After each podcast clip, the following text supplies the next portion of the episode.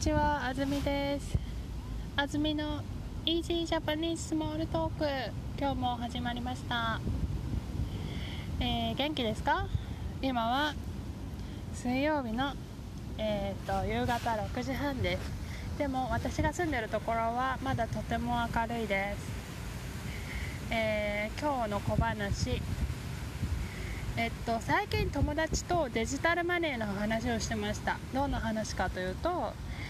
日本人っていうのは自分たちがかなりこう先に行ってる、自分たちは進んでる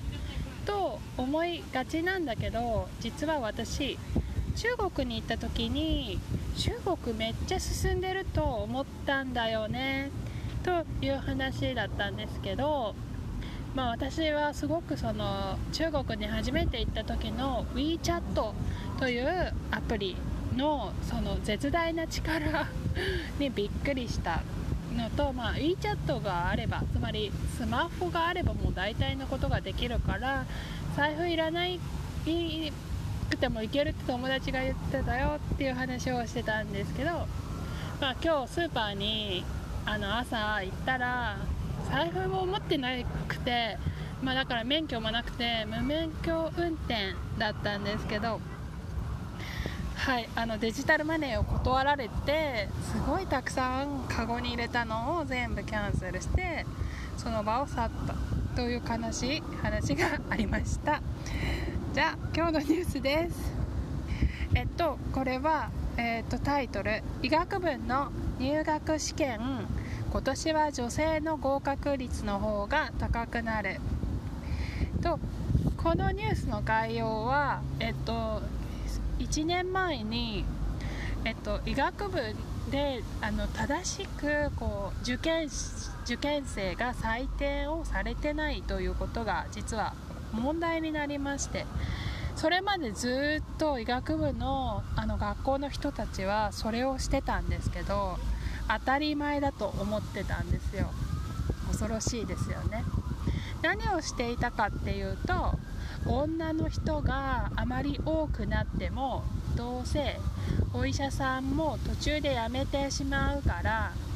全体の医者の人口を増やすためにできるだけたくさんの男の人を取りましょう。それからたくさん受験をして年齢がかなりいってしまっている人も将来性が少ないから、そういう人もあまり考慮しないで、あまり取らないようにしましょうっていうことをしてたんですね。ただそれはもちろん表立って受験生に説明されていることもなく、当然ながら平等という観点からほど遠いものなので、非常に、大問題になりまして、それをやっていると発覚した大学が全国で10個に上ったんですね。日本のお医者さんになるための制度というのは、高校生の時点でお医者さんになりたいということを志して大学の医学部というその学部を受験しないといけないんですね、通常。で、医学部というのはとても難しいので、入学するために高校を卒業してからも3年ぐらい勉強したりする人もいるんですね。で、入学した後は、普通は大学って4年生なんですけど、卒業するのに6年かかるんですね。で、6年かけてその大学のカリキュラムが終わったら、その後国家試験を受けて晴れてお医者さんの免許が取れます。その後はなんて言うんでしたっけ、グレイズアナトミーみたいなことです。研修医になります。そんな感じでお医者さんの制度はできてるんですが、このニュースが出た時にやっぱり女の人の方が将来働く時間が短いだろうから、男の人をより多く取りましょうというような非常に時代的な感覚から言ったら いつの時代のお話ですかというその実態にですね、皆さんがもう国民がみんなびっくりしました。何を言っているの。でもこういう閉鎖的なコミュニティですね、医学会とかそういうところっていうのはやっぱりこう扉が深く閉じられていれば閉じられているほどいつまでたっても新しいことも入ってこなくて、そして日本の悪いこの年功序列といいます、年が上の人